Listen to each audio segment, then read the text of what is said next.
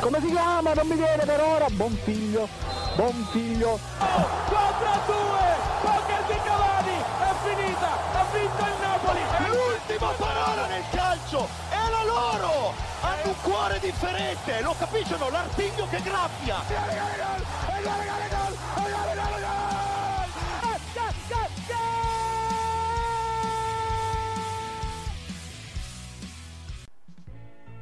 Non so se avete già scelto chi sarà il vincitore di Sanremo, ma noi lo sappiamo già in realtà e ve lo sveleremo alla fine di questa puntata.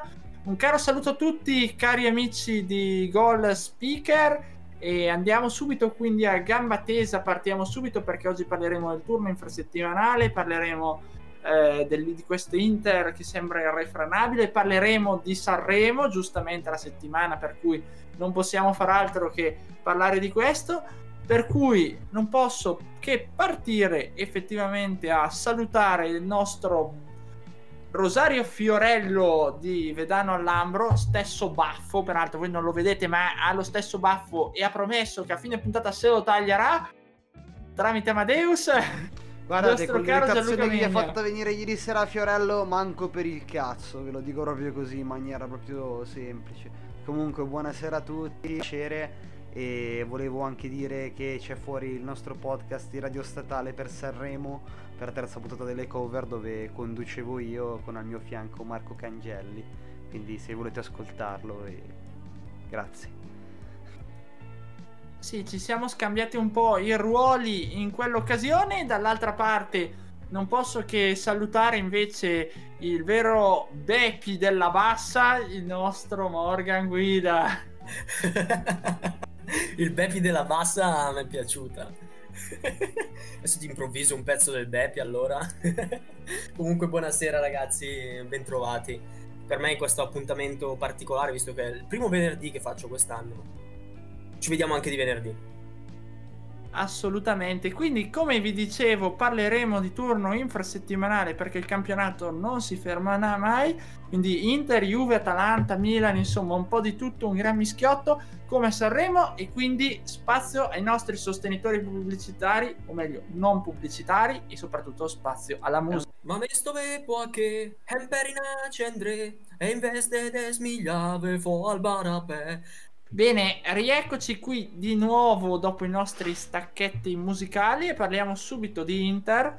La squadra di Antonio Conte infatti è ormai a più 6 sul Milan, quindi sembra ormai volare verso purtroppo lo scudetto a distanza di 11 anni e a fronte di questo l'Inter, nonostante una partita difficile con una squadra come il Parma, ormai con un passo, un piede completamente in Serie B, riesce a trovare un Alexis Sanchez in grande giornata e soprattutto a apparire ormai irresistibile.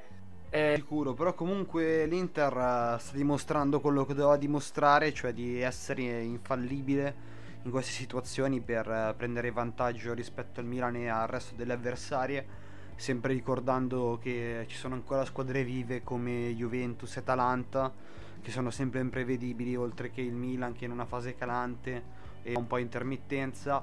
Però comunque è un Inter che convince, fa due gol in, eh, nel giro di 8 minuti.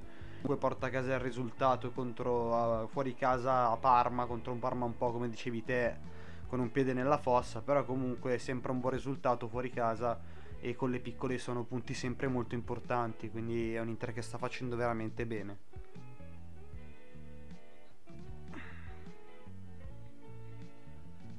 Ecco, a tal proposito, abbiamo detto grande protagonista Alexis Sanchez, che spesso e volentieri è partito dalla panchina quest'anno.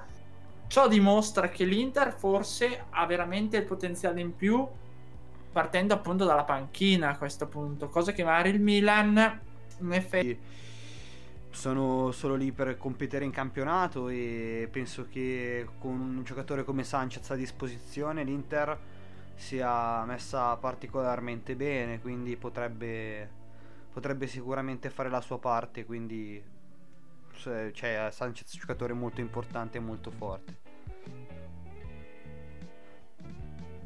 E ti faccio un'ultima domanda in merito a questa partita cosa che poi parleremo al secondo blocco effettivamente con Morgan Guida. Ormai è una realtà, una realtà italiana molto, molto bella che fa credere ai suoi giovani oppure compra giocatori a basso prezzo per poi fare delle plusvalenze incredibili ma raggiunge anche risultati storici assurdi l'anno scorso ai quarti di finale quindi l'Atalanta è una grande squadra adesso si sta confermando e queste parole spero che facciano piacere a Morgan Guida il mio collega e però sono sincere, quindi è una grande squadra, sa, si sta comportando bene, è un altro risultato importante a Crotone, 5 a 1, nulla da dire, nulla da dire.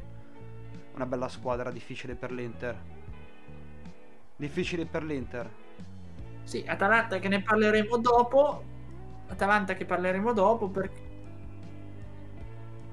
eh, Atalanta che appunto ne parleremo dopo perché ora ci lanciamo diretti dall'altra parte di Milano, quella che è più apprezzata effettivamente dal nostro Gianluca, ma quest'oggi facciamo parlare Morgan perché Milan che non a caso trova l'Udinese e dopo la vittoria convincente con la Roma si infrange diciamo contro la barriera friulana, squadra appunto friulana che gioca un gioco forse non bellissimo, l'Atalanta ne sa qualcosa, un gioco molto difensivo, molto di rimessa, che però effettivamente frutta con le grandi, quanto il Milan riesce a trovare il pareggio soltanto al 97 sul rigore del cecchino che sì. Verissimo Marco, verissimo. Il Milan che fatica molto contro, contro un Udinese, come hai detto, ha un gioco piuttosto bruttino, se vogliamo, ma molto italiano, nel senso alla fine l'abbiamo inventato noi questo, questo stile di gioco, catenacciaro, a cercare le ripartenze ed è quello che fa effettivamente. Udinese che tra l'altro, oltre a essere andato in vantaggio, eh, prima cioè è andato in vantaggio con, con Becao, ma prima ha avuto un'occasione incredibile con Nestorovski che si è fatto parare sulla linea di porta, il colpo di testa eh, da Romagnoli in versione Spider-Man.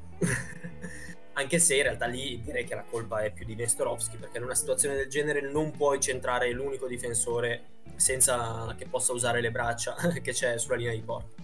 Comunque Milan che se nel primo tempo aveva creato delle occasioni anche piuttosto pericolose, nel secondo tempo invece ho visto che ha faticato di più, arrivando a trovare questo, questo pareggio insperatissimo ormai all'ultima azione, a partita quasi finita, eh, con un cross piuttosto innocuo e invece un Mani che non si capisce come, come sia potuto accadere un Mani del genere così eclatante di Strigar Larsen che, che mi ha ricordato un po' Mileshiro. Però fatto sta che di mani l'ha presa, quindi il rigore è innegabile, forse uno dei rigori più chiari della storia del, del calcio. E, e, poi che sì, eh, pa, eh, scusa, para, segna il rigore e porta il Milan sull'1-1. Se eh, comunque con una sconfitta del Milan ehm, non avremmo potuto, a mio parere, parlare lo stesso di un, di un campionato già chiuso, tanto meno possiamo farlo dopo un 1-1 che comunque dà un punticino al Milan, ovvio le distanze si allungano, ora forse il Milan fa meglio guardarsi indietro che in avanti, non lo so, siamo un po' in un limbo. Mm, fatto sta che l'Inter adesso è sicuramente favoritissima per la vittoria finale. Eh, Milan che, che, deve a questo punto cercare solo di, di, non, di non perdere punti e sperare in, in degli errori davanti, non credo che possa fare, mm, fare altro. Comunque la squadra di Pioli non era partita assolutamente per un obiettivo come lo scudetto, quindi qualsiasi cosa venga, dovesse venire di più rispetto a uno scudetto è tanto di guadagnato. L'obiettivo del Milan, chiaramente lo sappiamo tutti, è rientrare ehm, dalla porta principale in Europa, quindi rientrare nelle prime quattro del campionato e direi che ha tutti i mezzi, nonostante una squadra in calo, per, per riuscirci i punti che ha messo, ha messo nel fienile eh, durante tutta la prima parte di stagione fino a poche partite fa le permettono di, di pensare a questo obiettivo con relativa tranquillità. Esatto, il Milan che dovrà guardarsi alle spalle dall'Atalanta, ma ne parliamo fra poco perché diamo ancora spazio un attimo ai nostri sostenitori pubblicitari e non pubblicitari particolarmente lanciati in questa settimana sanremesi per cui ancora musica!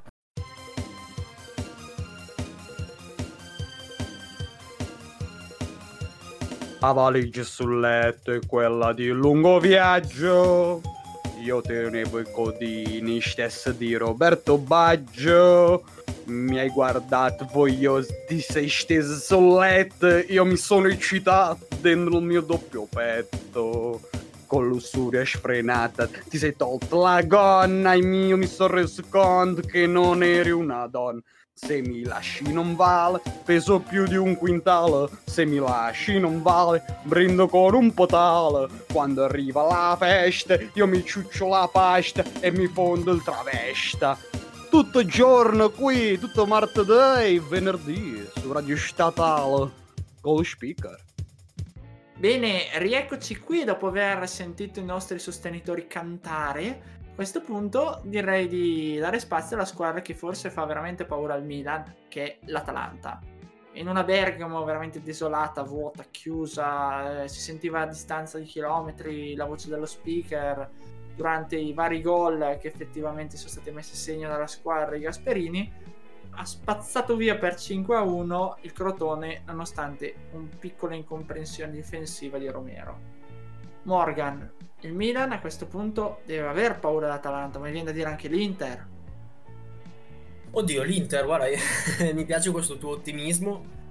Diciamo che fu- l'Atalanta ovviamente, come, come detto il Milan, non punta allo scudetto, non è quello l'obiettivo stagionale, però dovesse arrivare una, magari una vittoria nel, nello scontro diretto, un pochino di pepe al cosiddetto verrebbe anche all'Inter. Ovvio le distanze rimarrebbero grandi, ma mh, mm, si potrebbe sognare sapendo che comunque l'Atalanta storicamente da quando c'è Gasperini è la squadra che fa più punti nel girone di ritorno. Quindi sicuramente è un periodo propizio questo per l'Atalanta storicamente parlando.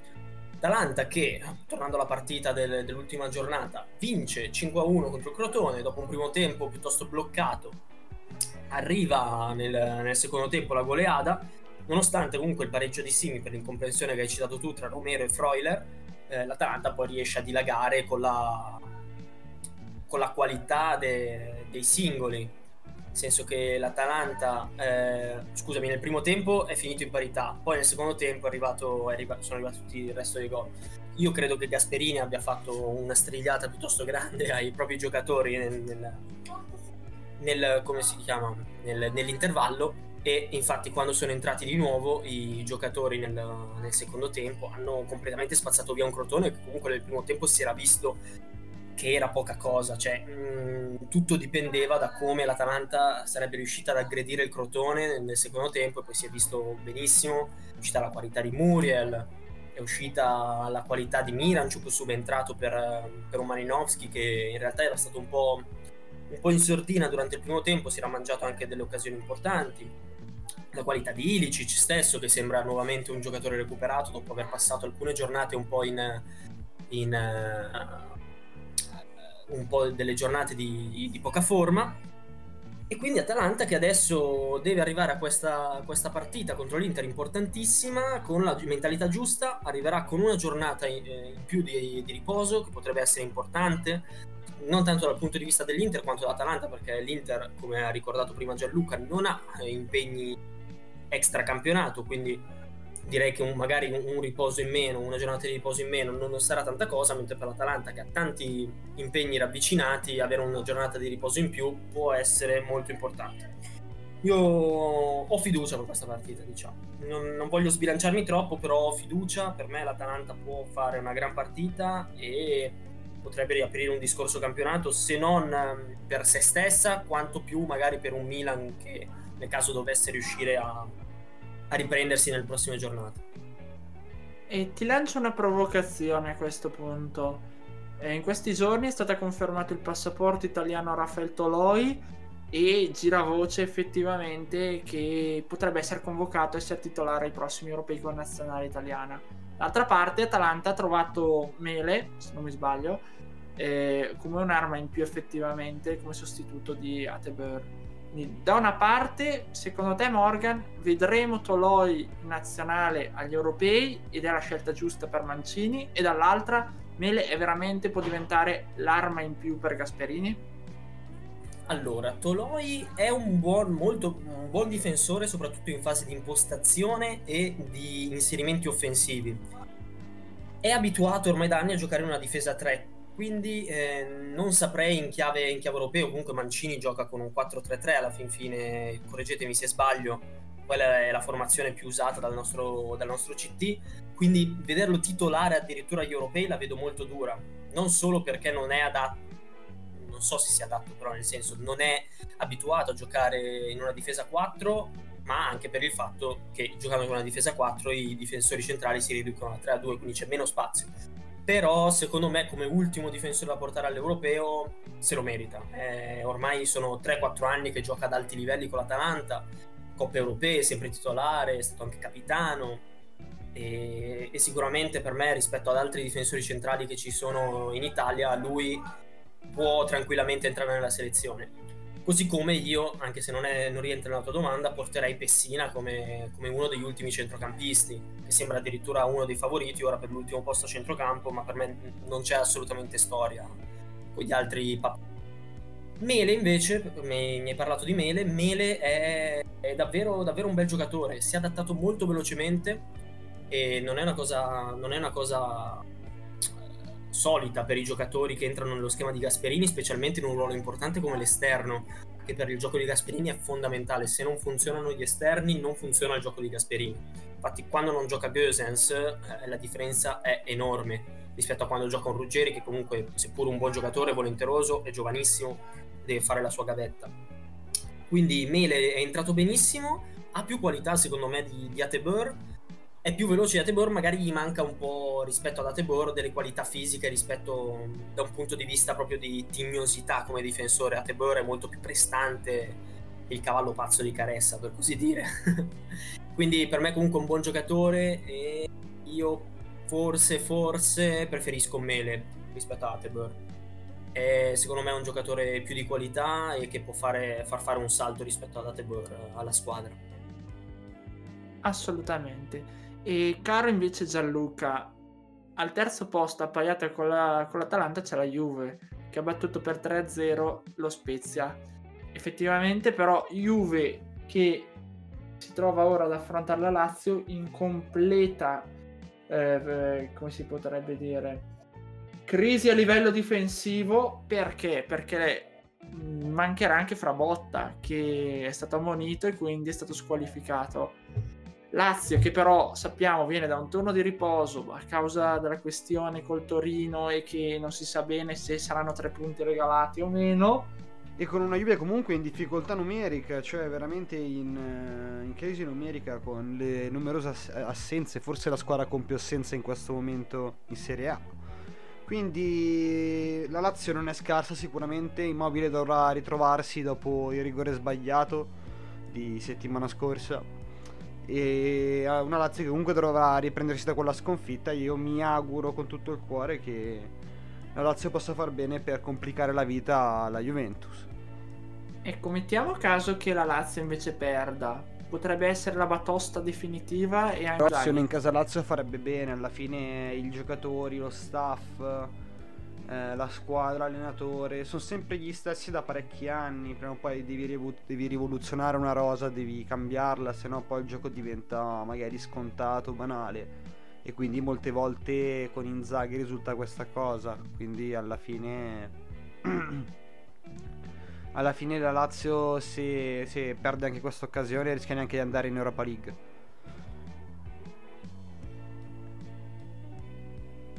Va bene, va bene. Allora direi di mandare l'ultimo momento dedicato ai nostri non sostenitori per poi parlare della celebrità di Sanremo, di questo festival che è Zlatan Ibrahimovic e le sue corse pazze in autostrada. Uscente, stavo guardando la partita del Monza quando all'improvviso ho sentito la parola patata e sono corso subito a ascoltare gli amici di Gold Speaker in onda su Radio Statale Cribio. Rieccoci qui, siccome quest'oggi Bugo non c'è, possiamo parlare bene di Sanremo perché dobbiamo parlare del protagonista assoluto, perlomeno a livello calcistico, che è Zlatan Ibrahimovic, che ieri sera veramente ne ha, ne ha fatti tutti i colori, se vogliamo, dall'autostrada eh, in moto su un uh, personaggio che effettivamente non aveva mai guidato in autostrada, agli Abbadeus. Questo Ibra Sanremo veramente spettacolare, ha infuocato la serata e anche il suo arrivo in, vo- in moto è stato molto divertente, anche se discutibile sotto certi punti di vista, però è stato grandioso, cioè veramente un cazzo di dio, cioè fortissimo. Tra l'altro ricordiamo che ha detto di non conoscere gli Abba, semmai gli Abba sono, lui, sono loro a conoscere lui. A parte questo, Morgan, le doti canore di Ibra e Mialovic forse sono un po' meno positive rispetto a quelle calcistiche. È un po' rividi- rivedibili direi, però dai, è stato, è stato un siparietto simpatico. Poi ha ricordato anche Astori, se non sbaglio, no? durante la serata, quindi è stato un momento che si è staccato un po' dal personaggio mi è piaciuto tanto. Comunque Ibra ovviamente si è formato questo personaggio, ma sicuramente nella sfera privata non credo che vada la moglie a, dirgli, a dirle che tu fortunata io Ibra e...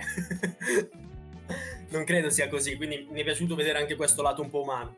Ovviamente la, la storia del, dell'arrivo in moto credo passerà agli annali di, San, di Sanremo come uno degli eventi così più eclatanti del, del festival dai, è stato tutto sommato, sono state delle, delle presenze, la sua quella di Mialovic, simpatiche, diciamo così. Sì, tra l'altro dobbiamo specificare che Ibra, bloccato in autostrada, quanto raccontato oggi in conferenza stampa, per ben sette ore, e ciò non mi stupisce essendo in Liguria e Sanremo, eh, a un certo punto ha trovato questa persona che non si è ancora ben capito come, gli ha chiesto se effettivamente lo voleva trasportare fino a Sanremo, si è preso un GPS ed è partito senza dir nulla alla RAI, perché lo sapevano l'autista e le guardie del corpo, fine. Per cui se questo se lo portava da un'altra parte veniva inseguito e erano ammazzate perché Ibra aveva addosso il GPS. Però a un certo punto pensate addirittura, visto che questo tizio qua non era proprio molto sicuro in moto così, Ibra gli ha anche proposto di guidare lui. Il tizio ha detto no no, meglio che guido io quando è arrivato a Sanremo gli ha detto e effettivamente è la prima volta che andavo in autostrada quindi però Ibra è sempre Ibra sì, io mi sono letto anche l'intervista a questo signore che sì, era la sua prima volta perché era, era capitato in autostrada, solitamente non prendeva autostrada, è un motociclista la domenica e, e, niente, è stato simpatico. E poi lui milanista tra l'altro, eh, quindi una fortuna del genere, ha detto anche che ha chiamato la moglie. Tu immaginati, tu sei la moglie, ti chiama, dice sto facendo tardi perché sto portando Ibrahimovic a Sanremo. Devo dire e gli ha creduto, ha detto. Ha detto che gli ha creduto e quindi il matrimonio è rimasto salvo. E beh, minchia, Storia magari gli anche una foto a sto punto. Cioè, tu avresti creduto. Alla fine un fatto Gianni. reale. Eh, vabbè, vabbè. Gianni, vabbè. tu gli avresti creduto. Ma è andata bene.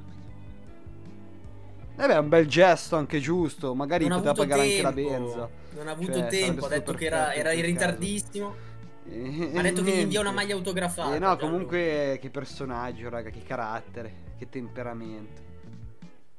Tanta roba, raga.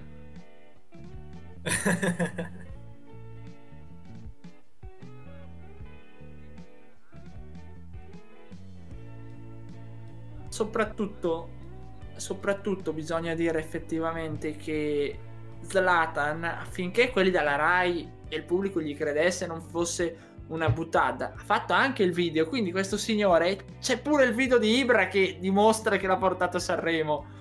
Per cui effettivamente non era nulla di preparato e nulla di montato. Altro che alcuni personaggi che se ne tornano a fare cinema mentre vanno via in motorino.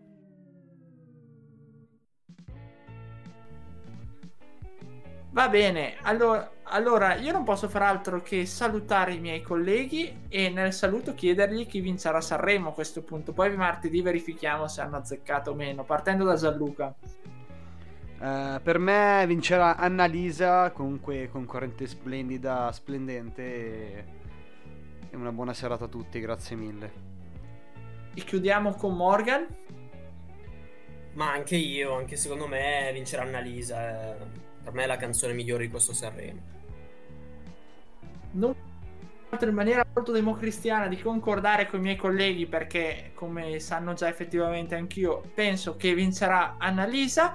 A questo punto verificheremo martedì se abbiamo detto una castroneria oppure ci abbiamo azzeccato. E vi attendiamo a martedì alle ore 19 sempre su Radio Statale. Trovate le nostre puntate sui nostri social sul nostro canale Spotify e non possiamo far altro che augurarvi un caloroso e sentitissimo weekend di campionato. Saluto a tutti!